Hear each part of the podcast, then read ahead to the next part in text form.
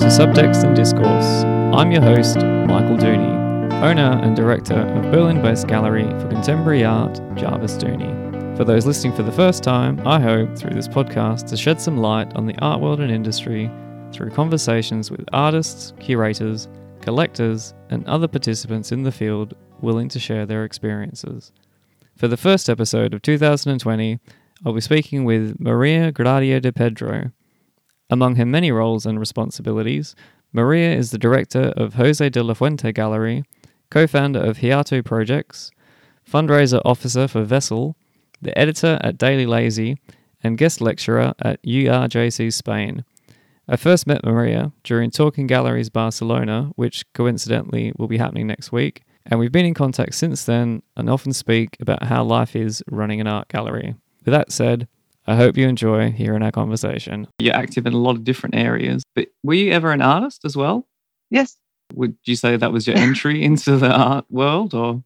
Yeah, yeah. So my parents took me when I was a child to painting lessons. Mm-hmm. And I guess that uh, was the result from what I decided that I wanted to study fine arts uh, because I wanted to become an artist. So I did the degree in fine arts. And in Spain, we have four years. At the third year of my degree, I went to Italy for an Erasmus exchange. Mm-hmm. And when I was there, I decided that uh, I felt more confident uh, working with other with the artworks of my colleagues were producing instead of doing my own works. So after that year, I came back to Spain to finish the degree, and it was more like a curatorial project about different artworks, layout, exhibition design. Mm-hmm. So from that point, I stopped producing. So I'm not I'm not painting anymore. It's the question so many people ask me. So do you ever miss it, I wish you could still do it sometimes? Uh, no, no, no. Mm, I guess it's uh, fulfilled now with uh, the artworks my artists are doing. Yeah. So I don't have um, any no I, I go to exhibitions and I think I I feel the that gap with visiting exhibitions and, and art fair artist studios. I really enjoy artist studios because you can see the person, no, not only the, the canvas in a gallery or white cube. When you see the studio, you can you can see so many things from the artist. So, did you do the masters directly after doing the like the bachelor studies? Uh, no. Well, more or less. So after I finished my degree, I moved to Italy for a Leonardo exchange. That was something we used to have in Europe. That was like six months internship abroad. Mm-hmm. So my first job experience was in a contemporary art gallery in Sicily. And meanwhile, I was working in the gallery. I started uh, to study this master's in art market. So I have like one year of job work experience in Italy. And after I started the master's. And meanwhile, I was living and working in Sicily, and uh, I started to learn about curators, artists, galleries, art market. I felt that uh, for me Sicily was enough, and uh, I wanted that I wanted to learn more. So I moved to, to London because I thought was one of the core cities for the contemporary art. So I decided uh, after two years working in a gallery in Italy that I wanted to move to, to London. And did you start directly at, at Waterside Contemporary or you were other places yeah. before? Yeah, I have uh, well, a couple of months uh, settled down in London because it's a really large city and is not an easy one. But yeah, after a couple of months in London, I started working with uh, Waterside Contemporary. And how long were you there for? Uh, it was almost two years as well. Yeah, I, I, I have a, I got a call from a Spanish gallery that they offered me a, a duration job in a gallery. So I decided to move from UK. So it was more or less before Brexit uh, things were were happening somehow but uh, I really en- enjoyed the experience in London. For me, was uh, until today the the experience that uh, I learned uh, more about the art market, about galleries, different type of galleries, different artists, uh, because we were representing a portfolio of UK and international artists, but they have really uh, relevant political content.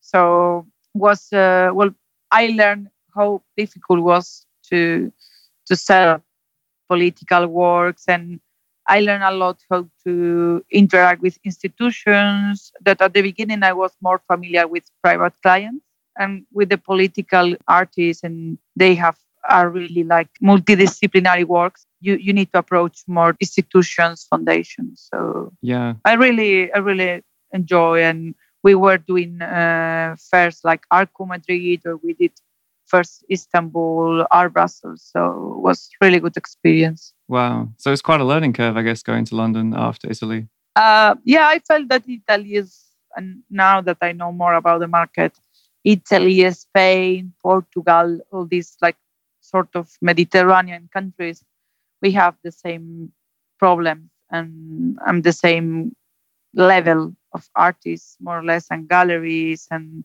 but going to London was something really completely different. So now, every time I I try to go to London every couple of months to see, and I realized, for example, it was funny a couple of weeks ago. Now in Spain, we have uh, so many artists working with ceramics. Mm-hmm. And in London, that was happening probably three years ago.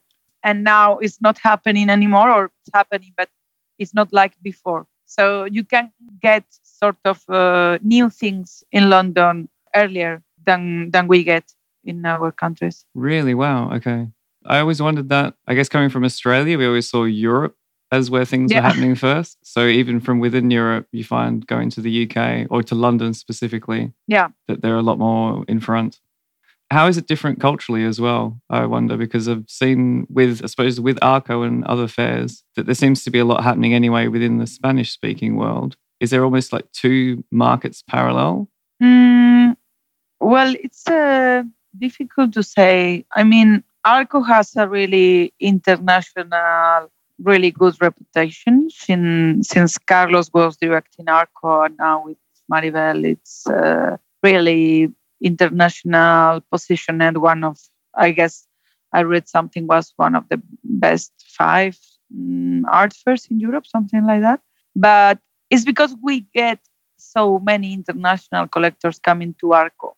So it's because Arco is a really good art fair to Latin Americans coming to Europe because they really enjoy because there is is not only the galleries they have a really uh, vibrant program of uh, vip activities museums artist studios so i guess arco is good not only because the spanish institutions are buying it's as well really good because we gather so many international collectors and foundations that really like to come to to madrid and so since you left London, you've been based in. Are you from Madrid?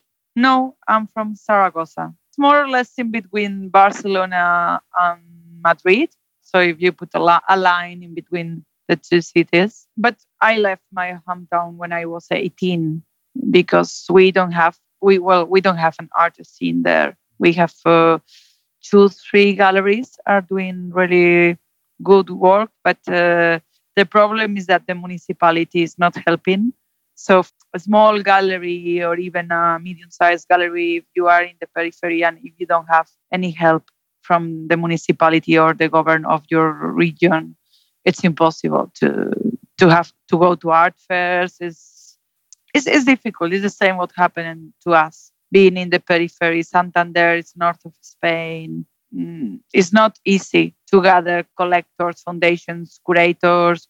All people goes to to Madrid to see the exhibitions, but uh, they don't go to, to Santander, for example. No. But you were saying they have um, you get support from the city then, like Madrid does or Barcelona does to some extent. Uh, yeah. So, for example, uh, the, the gallery is, is, based in Santander, so it's north of Spain, mm-hmm. and we get well good help from the municipality for the art fairs. If you if, if you go to an art fair with a uh, with an artist from the region, they give you couple of points more in a sort of like um, how can I say? More or less it's like you you make an application saying that you are going to an art fair. Hmm and it depends the the quality the number of artists the number of spanish artists the number of artists of the region you get different point marks. After you you apply with uh, how much money you spend and you ask the money you want. And obviously after they give you a percentage of that at least give you the possibility because sometimes it's 40 50% of the money you spend in an art fair so that is uh, is really good Yeah, because I don't know if you'd heard the Berlin or Art Berlin has recently closed, and a lot of the criticism from the galleries was that there wasn't any state support for the fair itself. And yeah, by the sounds of things in Spain, or from at least within Madrid, there's you're incentivized to show local artists and to bring people from within the region and present their work at the fair, so that when international people come to the city, they'll be able to experience the work. yeah yeah that is really is really good and it was uh, what happened to my hometown that the municipality is not is not giving this money and as well well you know as well because you have a Yeah. gallery that going to art fairs is uh, it's not easy because uh, we have so many galleries really good quality of artists and they are not so many collectors so it's uh, if you don't have other helps other incomes it's it's difficult to to approach uh, art fairs so i guess in spain we have ministry of culture that uh, they help us to do international art fairs too so at least we have a couple of good supports that help galleries and they have a really nice list of galleries. They will support you like art basel Frieze art brussels they they know exactly which are the art fairs are really are good in the international art scene Yeah. So in Santander, you're working at Jose de la Fuente, if I'm saying it correctly. Yeah. Are you the director? yeah yeah. And how long have you been there for? it's uh, almost two two uh two years and a half Is that since you left London? You went directly to. No, I I did an experience in another gallery, but they closed. So yeah, but more or less it's the the first experience I I get since I came back from London. But uh, I'm I knew already the owner of the gallery because we were doing similar art fairs. We were Spanish, so we were meeting at the art fairs always and speaking about how they are how the art fair went and all those things. So I, I knew already the gallery and the artists the gallery were representing. So I felt uh, for me that I have been working for a gallery for more than two or three years Yeah. now. Looking at the program, and even they're a mid level gallery, I think, based on the art fairs that you participate at, would you say? Or they're. Yeah, yeah. Um, personally, um, It's difficult with the rankings, I suppose, when they say small, mid level, large, mega, and the different ones. Yeah. you- well, I can say that that probably closed me some doors, but I'm I'm not interested in a blue chip gallery. I really like medium-sized galleries with medium team that you are not 30, 40 people working in the gallery because I like to speak with the artists at the same time. I like being in charge of the exhibition design and speaking with collectors. Mhm. So if you work in a really large gallery, you do one thing and you don't get to know the artists probably, or you don't get to know the collectors or go into to the art fairs. So the gallery opens in 2007, but with a different name. And in 2014, Jose, that is the owner, decided to reshape the gallery because obviously after a couple of years he wanted to redefine the direction of the gallery and, and started to work with more international artists. So let's say that now the gallery it's almost five years. Uh, we have been working with national and international artists. We have a lot of Latin Americans, but I guess was as well before of easy communication way because they speak Spanish as well. So for the founder was good point to to do that. And we have been doing Artbo in Bogota, the art fair, and it was good for us to expand towards Latin America. But last year we stopped and we were focusing now more in the European art scene. So, for example, we participated at Code in Copenhagen. We were doing more international art events like uh, Arco Lisbon, for example. Oh, we were at Loop together last year as well. Yeah, this well last year. Yes, sorry. Yeah, last year, yeah, yeah, last year it is now. Yeah, yeah. was a couple of days ago last year. How do you feel? I guess you've been in the art world quite a number of years now. And if I think when I started my gallery in 2013, becoming more aware of the market, how do you feel that it has changed in the last sort of five, ten years? The digitalization now of the art, art market, I think, is something that uh, revitalized the art world in the last years. It's true that, for example, now I know more than what I knew seven years ago when I started, obviously. So for me now it's all different. But I guess now if you don't have a really good communication channels through internet, you are not in the art market. And uh, it was happened to uh, a gallery in the periphery, but I guess it's the same for the gallery in Madrid, Berlin, or London, because you have more galleries in the same city and you need to be the good one or the one that is all the time in, in the press and social media. So I guess for us, for example, social media is a tool that we use every day in order to share what what we are doing because people cannot come to the gallery every month or every year to visit us because we are not in the center. For us, the good photos, the good communication, press, uh, articles in magazines are our communication channels to tell people what we are doing. Mm-hmm. And do you still say that fairs are very essential? Well, that is a difficult question.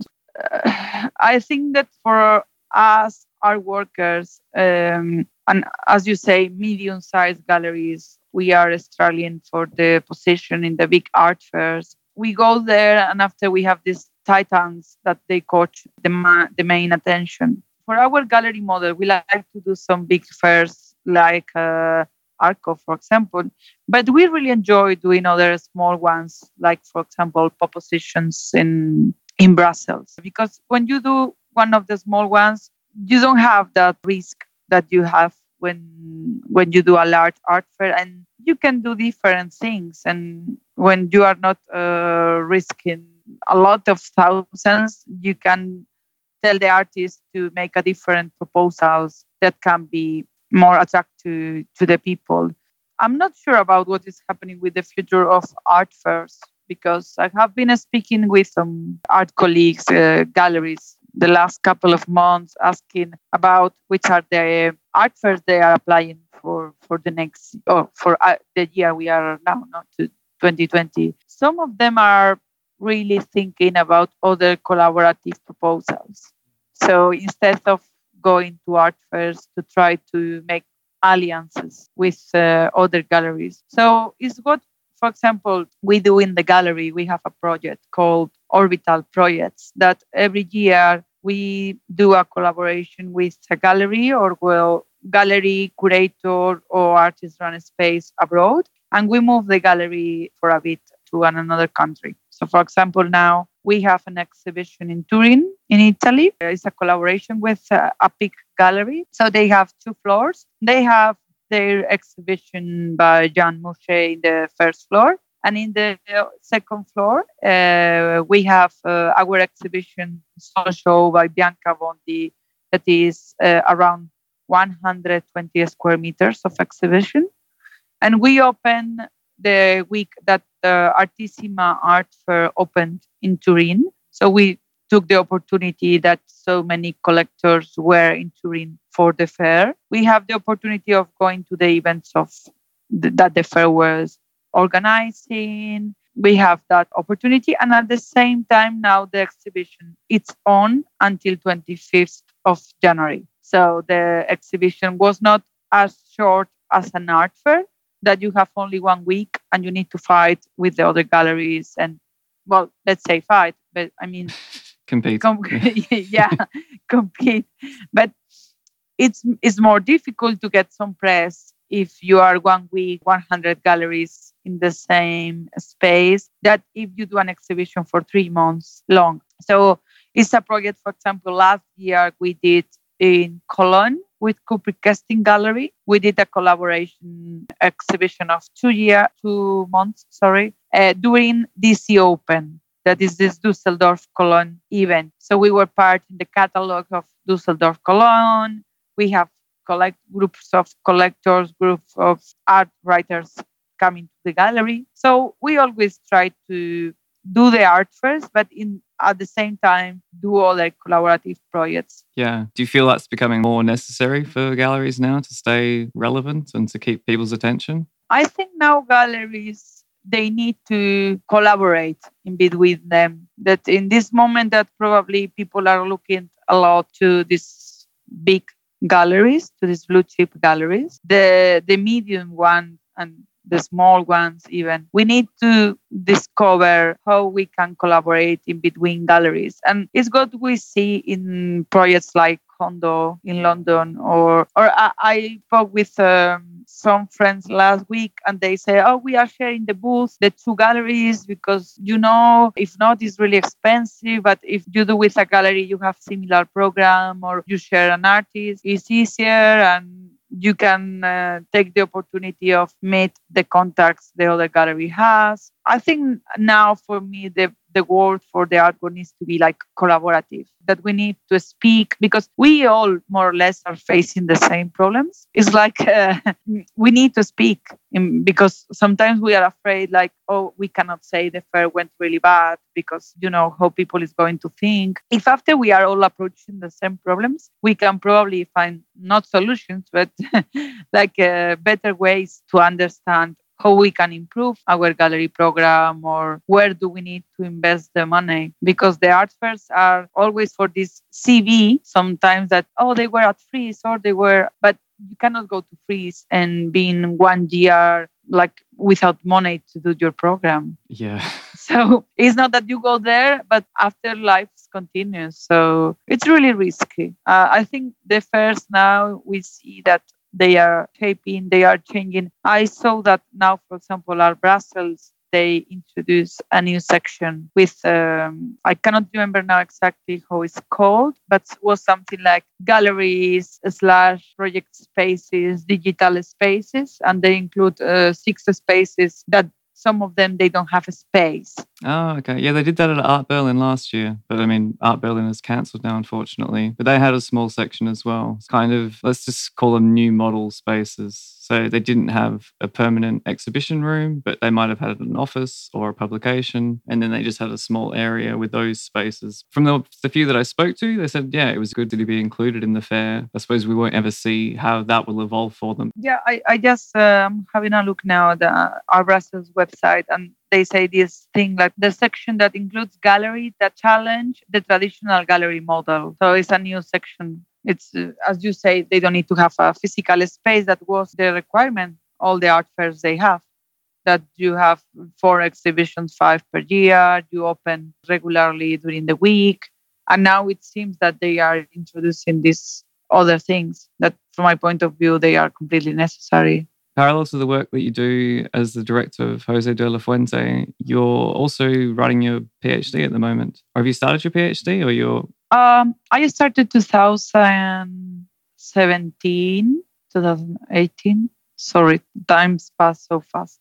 So I started 2017, and it was something that was coming from the problems I approached when I was an art student. So I studied in a small university where the teachers were not teaching us how to be in the market. So we were learning a lot how to paint, how to make sculptures, how to make, uh, mm, I don't know, drawings, paintings. But after, at the moment we needed to, le- to leave the art school, uh, we didn't know how to approach a gallery. We didn't know how to make a portfolio. We have no idea about what InDesign was. So since I finished my degree in 2012 and after with the master's in 2014, I realized that I didn't want to be an artist because I felt as well we were missing so many information in order how to be an artist. So when I did my master's, I did the final thesis of the master about the emerging art market in Spain. And now, when I started two years ago, the, the PhD that hopefully will finish in a couple of years too, um, was more like uh, to find new strategies for artists in order to enter in the market. So, as uh, now being a director of a gallery, we are receiving receiving every day emails from from artists that I'm sure happen to you too. That they want to have an exhibition, they want to give us their artworks. For an artist, the artworks are like their childs.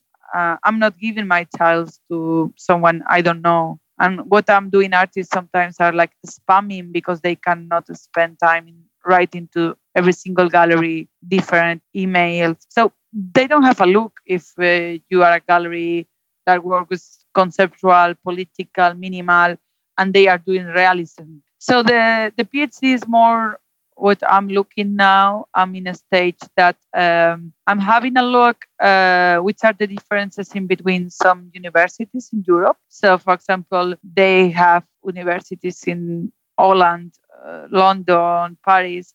They teach you how to sell your work. They teach you uh, how to speak about your work. They tell you you don't ask the gallery. You go, you visit the exhibitions to the to the gallery. You meet other artists, and you never approach the gallery. So what I, I'm doing now is to discover which are the artists they have been learning in these art schools in comparison with the artists they have been learning in other universities, like, for example, uh, the university I studied, that mm, we don't have artists of my generation because they, nobody teach us how to how to enter in the market. So after a couple of years, you change and you decided to work in another field. So it's uh, it's more like uh, I'm creating a guidebook for artists inside of my PhD in order to teach them the things they don't need to do and the things they need to learn how to do. So how to make an easy website, how to communicate. Because sometimes I really like an artwork, and I'm sure happens to you too. And after when you try to speak with the artist, the artist mm, doesn't know how to speak about the artwork. So it's important to transmit because if the artist knows about what he's speaking, uh, after it's easy to sell and all goes in a row. That reminds me, actually, speaking to some of the artists about this, that in my experience, there still seems to be a negative perception around galleries that they need a gallery, but they don't want to necessarily work with the gallery because they feel that the gallery's taking something away from them or that they'll be taken advantage of. And they don't, um, maybe they don't understand the differences in the roles and how it's important to work together and have a good collaborative relationship for both parties to succeed? yeah, I, I guess I have been learning in a university where 90, 90% of the teachers, they were artists that they were not successful. They were not in the market. And I have been hearing for all four year long, the galleries are bad. The galleries take your, your money, the galleries takes you 50% that is a lot. Don't go with the galleries. And it's funny for me because i am the result of all these comments that don't go with the galleries galleries steal your money. And suddenly after i finished my degree of not going with galleries i started with a gallery. And now they are almost seven years that i'm working always with galleries. And i remember the first time i came back to my university was when i was living in Italy. They invite me for a talk. And the first time I say, you know, sometimes 50% that the gallery takes is not enough. enough yeah. so, and, and the students were like shocked because they have these teachers still, still that they are telling them, oh, galleries takes you so much time. And I say, you know, you need to be in the two parts of of the art market. So for sure, artists they work a lot in the studio, so many hours, and they need to make website, they need to make their profile now with Instagram and all this stuff. But I say, you know, when you work inside a gallery and you see how much money you invest in your employees, in the art first, in the rent, in the catalogs, and sometimes you think, well, probably 50 is not enough. And yeah, I think the, the teachers from my point of view, they are the ones that they need to change the approach because the teachers are the ones are telling to the future artists that the galleries are bad. Because if after you have a great teacher, for example, I have the opportunity of being in a workshop with Pepo Salazar, that is a Spanish artist. He did the biennial, uh, the Venice Biennial, couple of editions ago. And he's a teacher at Parsons, a school of art in Paris. And he told me, you know, when you enter at Parsons, you do the exams to be a, teacher there. They ask you things about the market. They ask you, how do you know in the art market curators, critics, collectors? Because they always need professional artists to teach the students. They don't want a PhD doctor in art from 10,000 universities with really good marks. They want artists that are in the net now and they can tell you what happens, how the invoices work, how you can explain an artwork, how you can deliver something. So that for me was really inspiring because I think we need to have good teachers in the in our universities. We need to have good artists that teach you wh- where the problems they were facing, so you can learn from the problems. Uh, we we all know we we learn from the mistakes.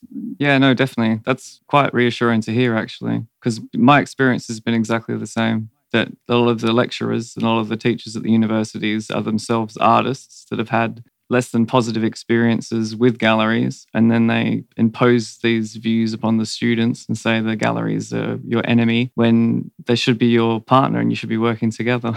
Um, just wondering how much time we have before you have to go. But did you want to mention anything quickly about the parallel activities that you have? Because you're quite busy doing your PhD. You're the director of Jose de la Fuente. You also work at a university. You're fundraising for Vessel in Italy, and you co-founded Hiato, which I guess is a, a project space, or it's also a gallery. It's a no. It's not uh, for profit. So it's more a contemporary art platform, digital platform that I co-founded in 2018 and was mainly with the aim of supporting emerging artists. Did that emerge out of your PhD research? It was connected by Alessandro Leggio. Uh, this, he's an artist. We were always speaking about the problems. And as we mentioned, emerging artists are approaching how to reach the gallery, how to make an exhibition.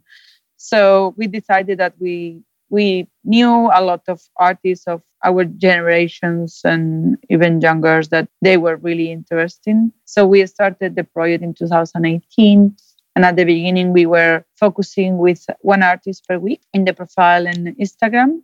So the idea was to create like an online portfolio. And this year, well, sorry, last year already, 2019, we did an exhibition in Madrid with uh, D11, that is uh, another nonprofit space in the city. And we did an exhibition in New York with Pablo's Birthday Gallery that they create the first collaborative project in between galleries and non-galleries to speak about the, the problem we have been speaking for the last 30 yeah. minutes, more or less.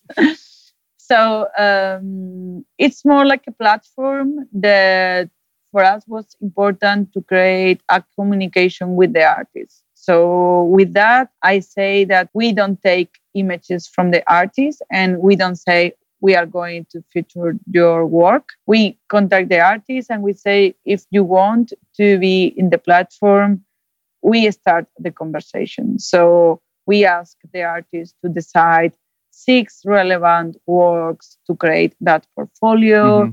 And after sometimes we share with them because uh, we share with them uh, our opinions because they sent us eight artworks. Oh, we want your opinion. I'm not able to f- only choose six artworks. So for us, was more like to create a network. Yeah. To expand our network that after living in different countries, to give the possibility of emerging artists and the idea is to continue to to do projects with them to sometimes to create some exhibitions or talk some parallel events to speak about uh, the matters we were speaking yeah since you are active on a number of different platforms and i imagine some artists will probably be hearing you speak in the podcast. What would your advice to them be if they thought, oh, I'm going to contact Maria now and write to her? And what would you say? well, I guess after what we have been doing, if they contact us, was because they were not hearing properly. I, ha- I have so many artists. I'm, I'm really happy. I have so many artist friends. They contact me. Oh, I have a collector wants to buy something for me. I don't know mm, how much tell him about the artwork. I never sold an artwork. So I, I really like to have these conversations with artists. So I'm always uh, super open to speak about which are the, the problems they approach every day because it's important to me because I'm trying to find solutions to, to these problems or to make easier for them. So I guess obviously what they need they cannot do is to approach a gallery straight away. Like for me what happened even if you have really great works if you send me an email without knowing each other saying i want to exhibit in your gallery for me it's already no you are not going to do that because you don't know how the artwork is working nowadays. It's more like they need to communicate. And as the galleries we are starting doing now uh, that we speak about our problems and our needs. I think the artists they need to share their thoughts with other artists, with curators, with uh, critics. So obviously, I'm super open to to receive emails about uh, DOPs, about the art market, residencies, open calls, uh, portfolios to give my opinion. But I guess it's because uh, artists need to try too many things before realizing how which is the best portfolio, which is the best speech about what they have been doing. So after doing mistakes, you learn and and you reach the best portfolio, the best speech. And after galleries are going to contact you is what i'm always saying. If you apply to residencies open calls prices after the galleries we are always looking at which artist is in the residency which artist uh, won that prize. Does the artist have a gallery already? No. Do i want to see the studio? So if you are looking around the artwork walking around the open calls, the exhibitions, group shows by curators. Uh, after the gallery will contact you. Yeah, I think so. You need to be active in the field. If you're going to events and if you're applying and if you're participating, then you'll be people will find out what you're doing and who you are yeah that that that is uh, probably you say the, the best word like to be active is is the best they can do. Yeah well i think we've covered quite a lot. This is a really good chat maria. So yeah thanks for your time. Thank you. And i guess i'm sure we'll cross paths again soon. Yeah. In the description below, I've included links to Maria's website together with social media and a handful of the galleries and initiatives that we spoke about. If you were wondering about the audio, this was the first conversation recorded via Skype, so thanks to Sebastian Delaluz for engineering the sound. As usual, I welcome and encourage any comments, questions, and feedback to this episode and others. Please subscribe, and if you do so wish, follow on social media to keep on top of the updates. Until next time, thank you for tuning in. My name is Michael Dooney, and you've been listening to Subtext and Discourse.